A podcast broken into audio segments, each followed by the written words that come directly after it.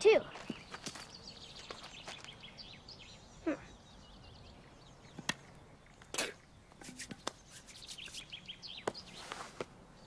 I'm the greatest hitter in the world!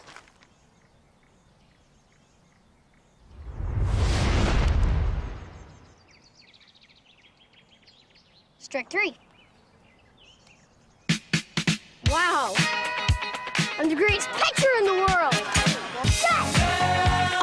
Optimism. Pass it on. What a great story that we should live by the understanding that sometimes when things don't go our way, there's always uh, something great on the other side uh, as long as we look at it that way. This morning, um, I'm excited to get a chance to, to share with you Happy New Year. It's a, it's a great time to be on the stage with you. Uh, I can guarantee you this morning, this will be the best message that you've ever heard on this stage in 2021. Um, as of this point in time, I'm not sure what next week I bring, but it will be the best as of right now. Um, and so I appreciate you giving me the opportunity to share this morning with you. I've been looking forward to this for a couple of weeks. Uh, Matt actually came to me couple weeks back, about three weeks ago, which I told him was way too much time to give me to prepare uh, for this because I could go all day now because of that, but I won't. Um, but I did come up with a title, and I'm not the best at titles, but I did come up with a title of just kind of a, a direction in which I felt like we needed to go this morning. And it's, it's this title is, is, is a new story to tell. Now, last week, if you were with us, whether you were online, whether you were present, whether you were traveling, whatever, you, if you had a chance to hear last week's message um, from Pastor Allen, our adult pastor here, uh, he talked about why we trust God which was a great transition into this new year. He talked out of Proverbs chapter 3, verses 5 through 6, and told us how important it was that we do to put our faith and our trust in a mighty God and to step into a new year with that understanding, how important it is. So it just set up this morning as we prepared and as I was thinking through this morning, it last week just kind of set us up to continue to move in that direction of understanding that we have a story to tell. That we have a narrative that we are to live out. Now, I want you to understand a narrative is a story or account of events, experiences, or the like, whether true or fictitious. A life narrative defines how one has become and who he or she is at a given moment. We all live by a narrative in our life. We all live by a story that we're telling people. Now, 2020 was not the greatest of years for some of us. For some of us, it's a year that we'll always look back at because maybe we lost a loved one. And it was a tough time. We had some moments maybe where our, our job changed. The way that we lived life has changed a little bit. And for some of us, those moments in life will live with us for quite some time. It was not the greatest of years. But for some of us, there's still great things that happened in 2020. See, I need you to understand that our goal this morning is to help you understand that God has an amazing story that He wants to speak through your life. And that in order to effectively change a narrative, it is necessary to create a new one. The narrative that we lived in 2020, that some of us lived in, those moments of difficulty, not to take those as, as lightly, but to look at those and go, God has a new story for me to tell this year. Hey, for 2020, I tried to look back over the last year and think of some things that were just really good. I tried to think about, instead of thinking about the things that had gone wrong or all the bad things, I thought, let's think back for just a second, for my family especially. What were some good things that happened in 2020? What were the best things that happened in 2020? For us, we tried toilet paper we never would have tried before. Hey, we were a Charmin family. I'm just gonna let you know. It had to be Charmin. It had to be like the, the extra fluffy kind, like the three, four ply. It was important to have the Charmin at the house. But when you walked into Kroger and there's no toilet paper, you take whatever you can get, right? And so we tried things that you would have never tried. We tried toilet paper you'd never tried. And we we're like, it's not so bad. We'll try it. Let's do that, right? So 2020 brought just that to us, a newness of trying something new. We learned that in 2020, that wearing sweatpants and a t shirt became an acceptable fashion statement. I've never been one of fashion too well, but I learned real quickly that it was acceptable for me to wear my sweatpants and my t shirt all day long. And everybody was like, oh, yeah, that's, that's like the end thing. It's 2020, right? Like, one of the greatest days was like just this week when I sat down in my pajama pants and my t shirt like all day and just watched football. It was a great moment. And I was like, and I'm fashionable right now. And it was great to have that moment. So I look back at that. We, we came up with some creative ways to celebrate some really big milestones in people's lives. Like, we'd never done things like this before. For example, the drive-by birthday parades. Anybody else experience one of those? I remember the first one that happened in our neighborhood. Kind of freaked me out a little bit because I, I, walk out of my door and there's there's just piles of cars honking the horn. I'm like, is my house on fire? What's going on? And they're driving by and they're like throwing presents out at some kid down the road, and I'm like, what's happening in my neighborhood right now? But it was a way to celebrate a birthday to celebrate a milestone by driving. We would have never done that in the past. But in 2020, we, we became creative. We did Zoom parties like we've never done before. We had homecomings and proms on Zoom. We had all kind of get-togethers. They weren't always the best. Let's just be honest. Someone was like, that was lame. But we did it, right? It was still a good thing. It happened. And we had these parties like we never would have before. We learned how to use technology like never before. Like if you'd have told me in 2019, that Zoom was a thing. I would have been like, isn't that like a movie with like Tim Allen or something like that? I'm not really sure. Or isn't that like when you just move really fast or something? They're like, no, it's this, this way that you connect with people. It's going to be the way of life of 2020, right? And we're like, what? No, we learned how to use technology a little bit better. For some of us, we did it much better than others. Some of us were still struggling. We're still getting through it. But it's okay. But we learned. We, we, we learned how to just stop. And that it was okay just to stop going and just sit for a little. In 2019, I remember walking up to people all the time and going, "Hey, how you doing, man? What's going on?" They're like, "Oh, I'm just busy." Like it was a badge of honor to be busy. Like you, you remember that, right? You look back and it was like everything was constantly a constant communication of busy, I'm busy. And if you weren't busy, there was something wrong with you. Like if you weren't going and going and oh, I got to get here, I got to get there, I got to caravan these people here, I got to go do this for my job, I got to go do this. I'm just busy. That was like a badge of honor. That meant you were accomplishing things. But in 2020, it was acceptable when someone asked you, How are you doing? You just go, I'm, I'm good. Really not doing anything. Like I've drank two pots of coffee today. I've just been sitting doing nothing. And it was okay just to sit, to do nothing, to not be constantly running, to constantly going. Now, some of us, yeah, we, our jobs still kept us busy, but it's still that movement, that constant going slowed down because it was a necessity. Creativity was a necessity. You had to be creative in 2020. You had to learn how to do things differently. Things that worked in years prior didn't work.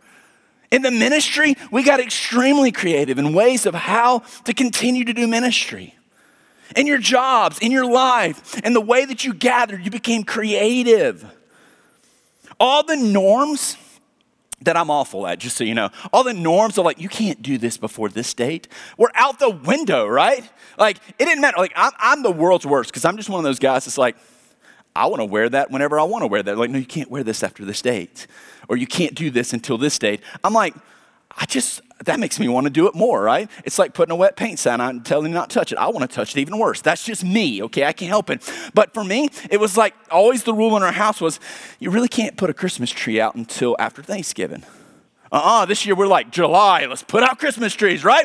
It's the norm. Everybody's like, it's 2020. I remember we actually didn't put them out quite that early, but we put them out like, like the week before Thanksgiving, which was like a big deal for us because I'm like, let's just keep them up all year. We'll turn it into an Easter tree. We'll turn it into a Valentine's tree. I don't care. I love a Christmas tree. I'm like, let's just grow those babies everywhere in my yard. I'm all about it, right? Uh, that's me. But my wife's kind of like, no, no, let's, let's wait. We got to get through one holiday. A lot of us were that way. It was like looked down upon if you, but I was excited excited that when I put up my yard decorations, because I go all out, bro. I'm, I'm, as tacky as tacky can be. If I can hang it, I'm hanging it. If I can put it and it blows up, it's getting a fan and it's blowing up. That's my yard. I love it. But I was excited to know that I was not the first.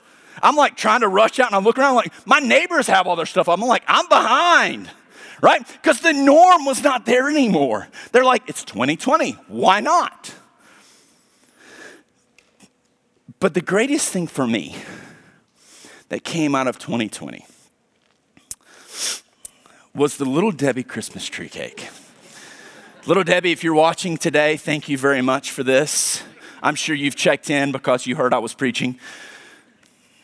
But you go, no, no, we've had the Little Debbie Christmas tree for years. You're right. But they changed it this year. And they stepped up their game this year. And they went from regular Little Debbie to big pack Little Debbie's. Now you may be like, what's so important about a big pack Little Debbie? Well, I'm gonna be honest with you. I like some Little Debbie's. I get it, it shows. I like Little Debbie's. They're like the highlight of Christmas. Those brownie ones, these, you can't find this baby anymore. It's, this is the last box on earth right now, okay? Just so you know. This is it. I'm not selling it, I'm keeping it. I've had to, I've had to literally fight the worship team off of it all morning. Like, you gotta let me keep it till the end of the service, okay? But the cool part about this little Debbie, the big pack, is this little Debbie in here is twice the size of the original. So you can eat one, and you've actually eaten two, and you don't feel as bad because you only ate one, right? It's like, hey, I just got down like two. When normally I'd pop back two anyways. Now it's like popping back four. But it's awesome, man. This is like the greatest creation in 2020. I'm celebrating Little Debbie Christmas tree cakes right there. Uh, good things came from 2020. It wasn't all bad. Now, I'm not trying to belittle or, or take back the things that, that were bad, because I know there was some things that were bad. But we've got to create a new narrative. In order to control the narrative, though, God has to be a part of our narrative this year. He has to be a part of this. See, if you walk into 2021 already defeated, there's no way that you're going to walk out of it victorious. I've already heard it. I heard it on New Year's night, like 12:30 popping on, you know, doing the social media thing, telling everybody Happy New Year because all you guys were up to, except for some of us, we were like waking up to get to it. And people already had written 2020 W O N, one. You know, which is like, oh, that's kind of a good play on words, right? It's kind of funny. But it's walking into it already going, oh, but it's going to be just like last year. And you've already wrote the narrative that it's going to be a bad year. Versus going into it knowing that we have the opportunity to change the story that we're going to tell this year. Because of a, of a Savior, because of a God that loves us, we have the opportunity to change the narrative for 2021. But God has to be a part of it. See, you can say that you believe in God. You can even say that he, we want him as a part of our everyday narrative. But for some of us, we only like put him in a part of our narrative on Sunday. We show up once a week and we expect that to radically change our story for the year. But that's not how it works. Every day, God has to take control of our narrative and change the way that we're communicating what's going on in our life. See, we create the narrative for life. Things may change around us, but the narrative stays the same. In Old Testament, there's a, a man by the name of Joseph. Joseph was the person that could have written the most sad, upsetting narrative of all. You've got a young man who was uh, in Genesis 37, verse 3, says he was the favorite of his father. Now, that's, that's kind of a big deal, right? We all have in our family, we're like, we know who's the favorite, right? You know, we've all had those arguments with our siblings. We're like, she's the favorite, or there's no doubt he's the favorite, right? Because they get everything or whatever. They never get in trouble. My kids say that all the time, like, oh, yeah, so and so's the favorite. I'm like, yeah, not really. And I would never, as a good father, tell them who my favorite was because I don't have one. Um, really that I would tell them, um, but I would never tell them that. But in Scripture, it's very clear in Genesis 37 and verse 3 and in Acts 7 and verse 9, very clearly the Father says, You're my favorite. I mean, it's written. It's like Joseph is the favorite of the Father. It's very clear. So, what does that do? That created some jealousy amongst the brothers. It created this moment where the brothers are like, Are you kidding me? He literally, the da- father just said that? he's the favorite. And so it created this jealousy, but Joseph takes it to another level because Joseph has this ability to like interpret dreams. And he has this dream. And let me just tell you, sometimes you should keep your dreams to yourself. We don't really need to hear them all. But this is one of those times where Joseph probably should have had that moment of going, it's probably not the best timing for me to share this dream. Father's just said that I'm the favorite. Now I'm going to walk up to my brothers and I'm going to look at them and go, hey, I had a dream. One day you're going to bow down to me, okay? If that had happened in my household, I'm in a house of all boys growing up, okay? I'd have probably got punched in the mouth. Just straight up, because that's what boys do. Boys just fight. That's what we do. I don't know why. We love each other, but we're going to hit each other. It's just gonna happen. That's what makes boys boys. They're gonna fight, they're gonna do that kind of stuff. It was always happening in our household, but the reality was this had I said that, it'd have been like a beat down right there. Like, no, you're not. I'm not, you're gonna bow to me right now. And I mean, like literally, I'd have been bowing to my brother or something. He'd have made that. But these guys, they, they allow their jealousy to rage and they take it to a whole nother level. Okay, like almost like psycho level, okay? Like crazy level. Now, I would expect it to get punched. They take the brother and they sell him as a slave. Okay, I'm like, that's extreme. Glad that didn't happen when I was a kid, right? But no, I mean, I, I remember getting dropped off by like my brother on the side of the road one time, and like, you're gonna walk home. And I was like, seriously, I don't have a car phone. Didn't have those then. But I would never would have thought that my brothers would have like captured me, thrown me in a pit, and sold me on, to, to be a slave. But they did. They sold him to the Ishmaelites who transported him to Egypt. This brother is like completely thrown out of the family because the brothers are jealous. And this man by the name of Potiphar eventually uh, just kind of comes as, as owner over him. And from there, it goes on, and the story continues to build and grow. And you've got this character named Joseph, whose brothers betrayed him, who kidnapped him, who sold him away as a slave, to the point where he was even later falsely accused of raping Potiphar's wife when he did not. He was faithful to God.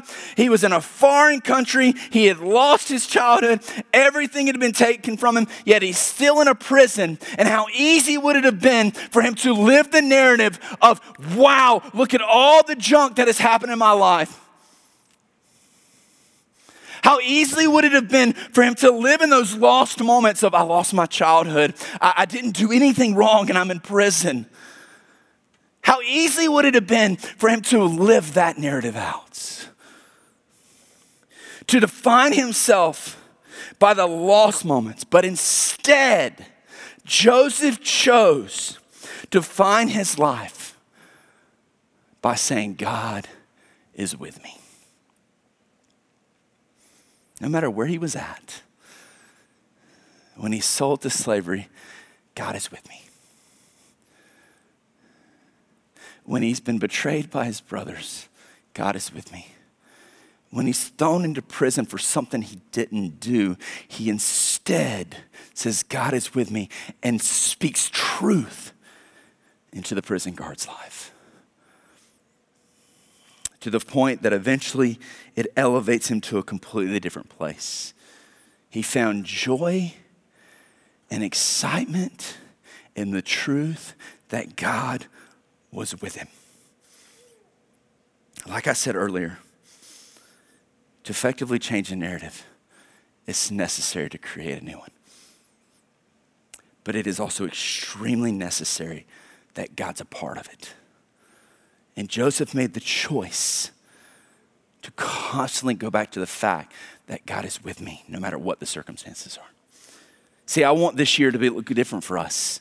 And in order for us to believe like that, then there's going to be some things that we have to do. One, we got to take captive your every thought. In 2 Corinthians chapter 10 verses 3 through 5 it says this, "For though we live in the world, we do not wage war as the world does. The weapons we fight with are not the weapons of the world. On the contrary, they have divine power to demolish strongholds. We demolish arguments and every pretensions that set itself up against the knowledge of God, and we take captive every thought to make it obedient to Christ.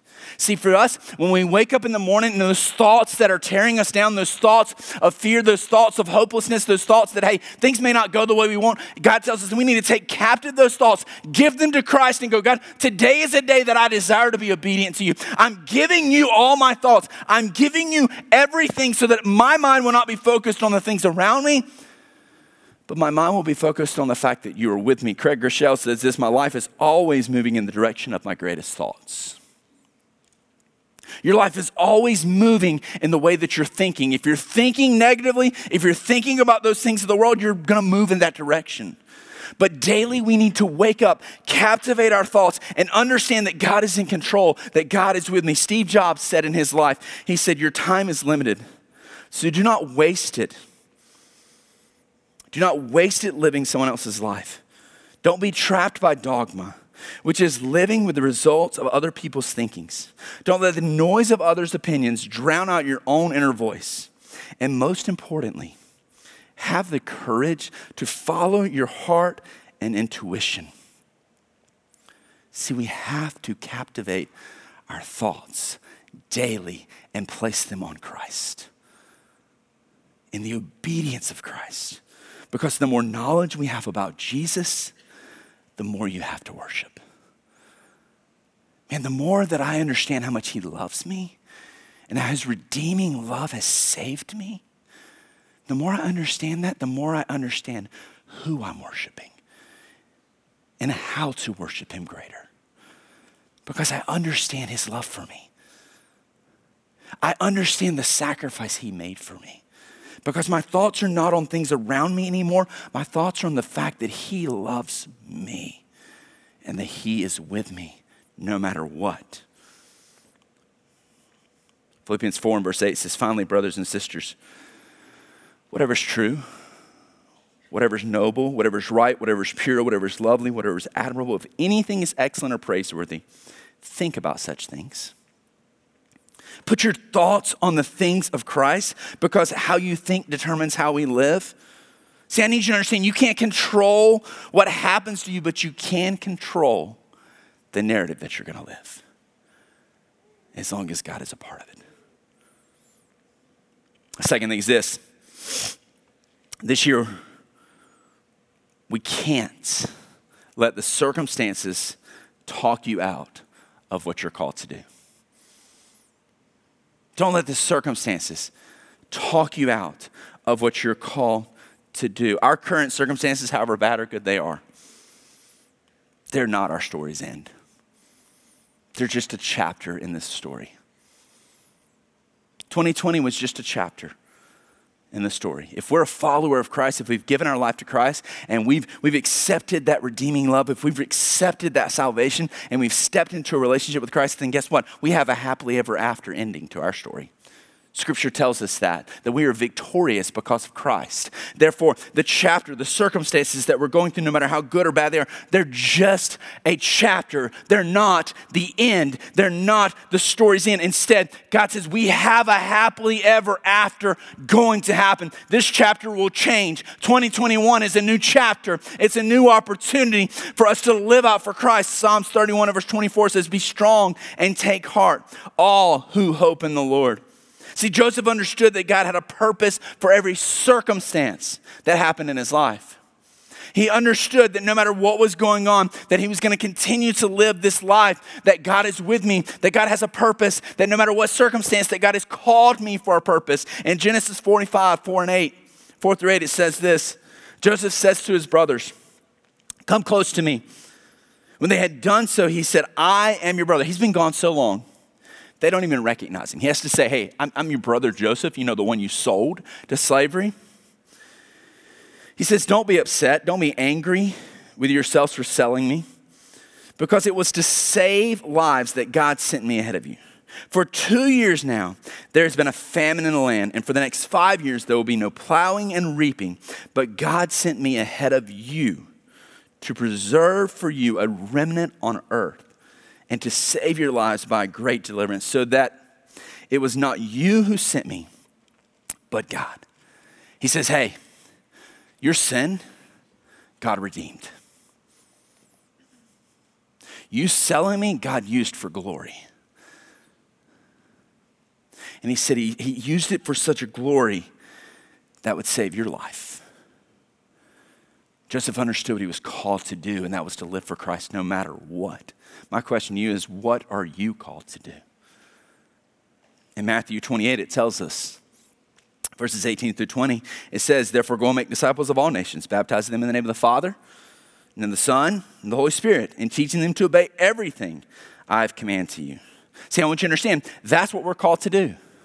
We're called to make disciples. We're called to carry the truth of the gospel. We're called to tell this story that Jesus has saved us, that Jesus came and died for us. We're called to go, and the circumstances that were going on cannot impact that calling.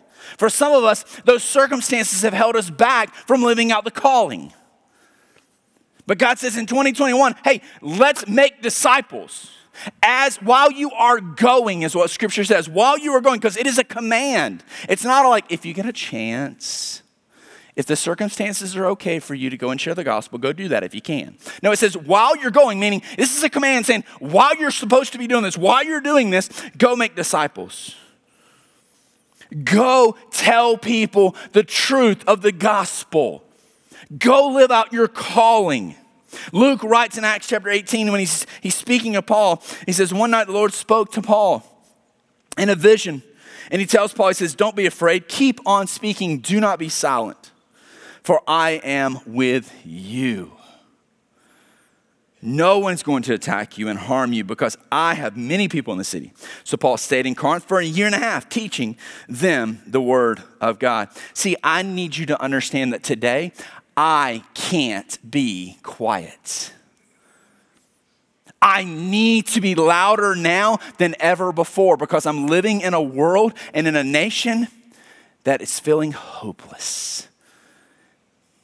And I can't be quiet because God is with me. And as a follower of Christ, I have a truth and I have a hope that I have been called to go and share. And I need to knock down the false narratives, and I don't need to key in on getting angry and on the circumstances and on the impact of what's going on around me. Instead, I need to focus on the calling that God has placed on me, and I need to live it out. And my narrative need to, needs to be that God is with me in every circumstance. The third thing is this you can make excuses or you can make progress, but you can't do both. It's a great business model, actually. It's the understanding that, that when you want to achieve something in life, you have a choice that you have to make. That choice is what separates the successful from the unsuccessful.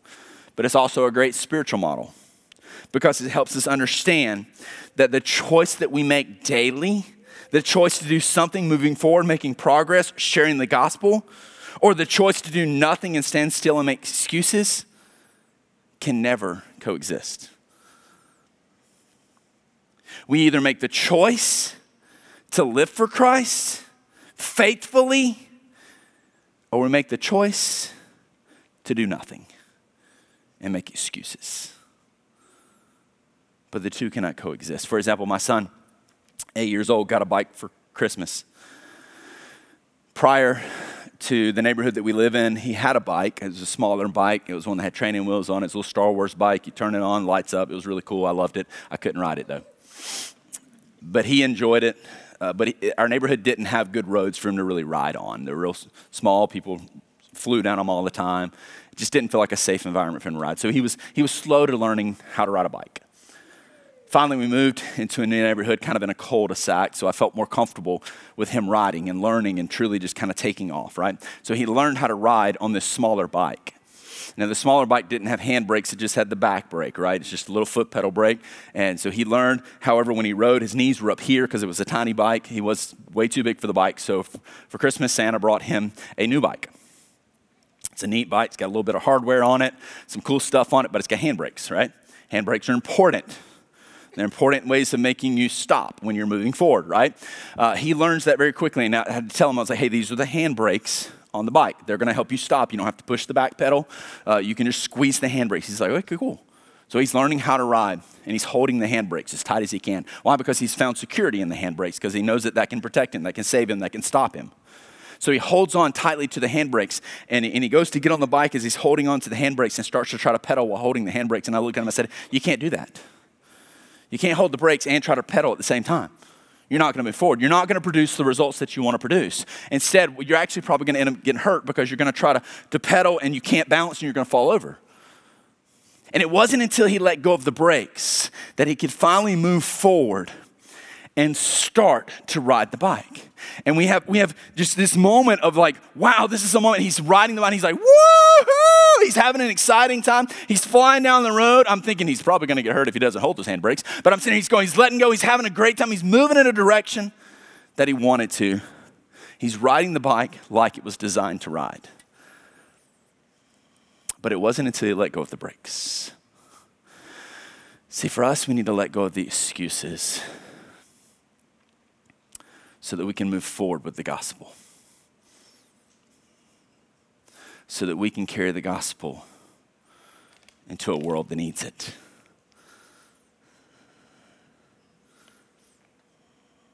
It is important that we understand the narrative that we need to live in 2021 is not one of excuses,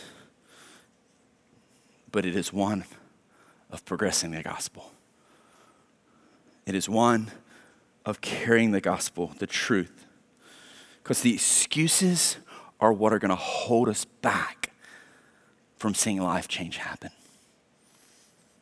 And we need to let go and just live in that exciting moment of carrying the gospel, telling the truth.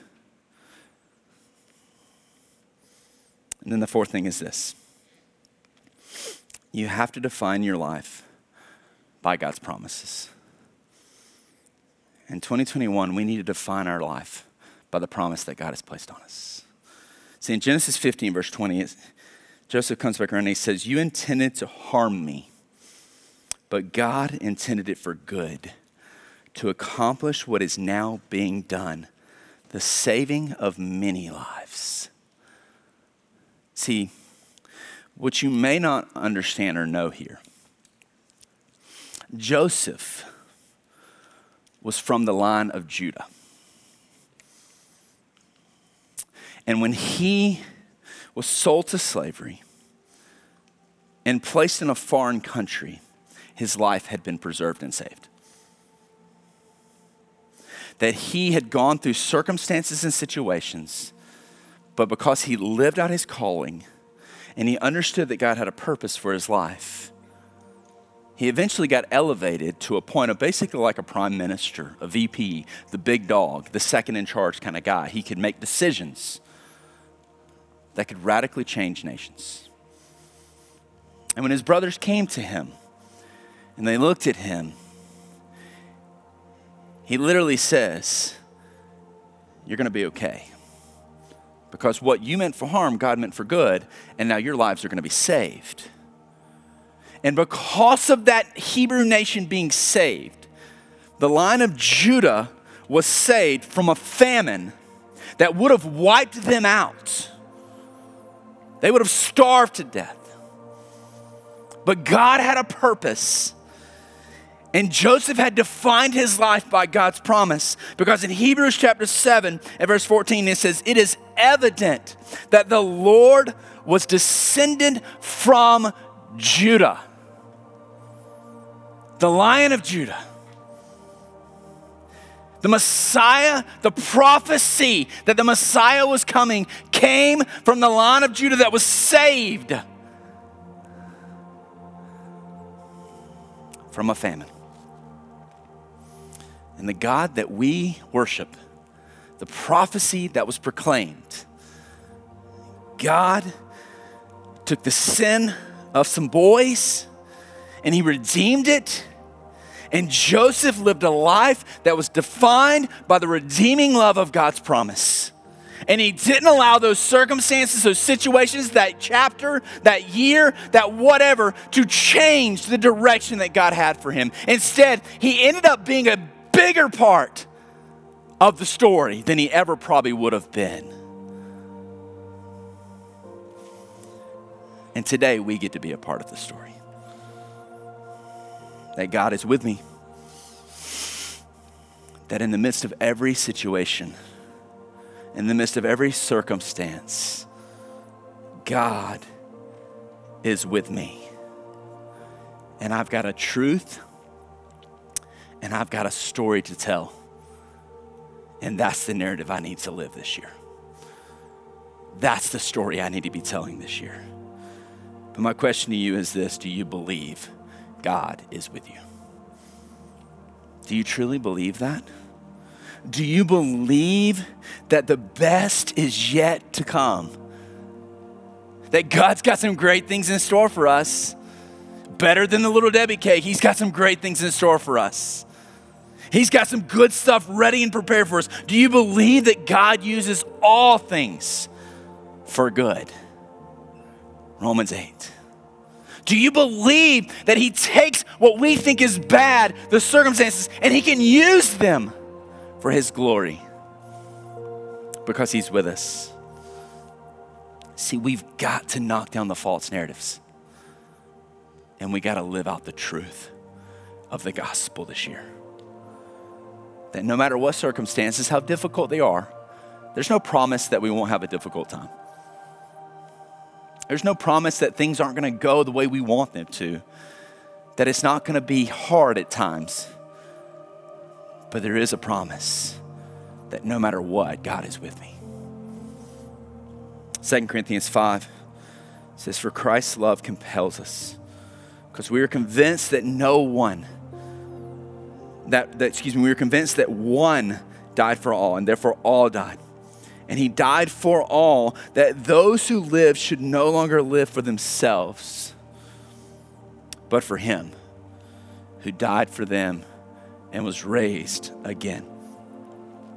I am convinced, I am convinced that God has a purpose and a plan, and he wants me to live that out in 2021. Francis Chan says in his book, Forgotten God, I want to live so that I am truly submitted to the Spirit's leading on a daily basis. Christ said it's better for us that the Spirit came. And I want to live like that is true. I don't want to keep crawling when I have the ability to fly. I want to soar on wings like eagles. I want to soar in the hands of God this year. I don't want to sit on the ground anymore and just crawl through life. I want to be in the midst of God's hands and in His presence. I want to soar with victory, like it tells us in Isaiah 40. I want to soar. I want to fly. I want to do amazing things for God's glory, not for mine, but my narrative. I want it to represent the things of Christ. I want to live a life that truly understands the redeeming blood of Jesus is on me, that He has saved me, that I understand the truth of the gospel. And that the best is still ahead of us. Judah Smith says, You are the object of God's relentless obsession. I serve a God that not only loves me, but is obsessed with me. And I want to live a life this year that represents that I have a God that's obsessed with me. I want the narrative of my life not to be written by the world, but to be written by God's obsessive, redemptive, forgiving love for me. And so I ask you, will you join me? And living that narrative. This year, will you join me in going, This is the year that I'm going to live the narrative? I'm going to have a story to tell starting today. Because out there needs to hear this story. Out there needs to hear this story they need to hear of God's love. So, will you join me this year and allow God to define your narrative? Let's pray. Father, thank you Thank you for the story of Joseph, for the truth that's found in your word, of how you took circum, circumstances and situations that they didn't look like they would ever turn out good, and you used them for your glory.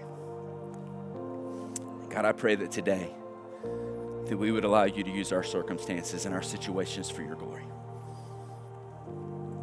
That you would allow us to live out the truth. God, thank you for obsessing over me. Thank you for loving me. But God, I pray for those that are in this room that they would join us in this journey today. Those that are online would join us in this journey today. And saying, I today want to live out the truth this year that God is King, that He is Savior, that He has redeemed me. And no matter what comes my way, God, you're with me. It's in your name we pray. Amen.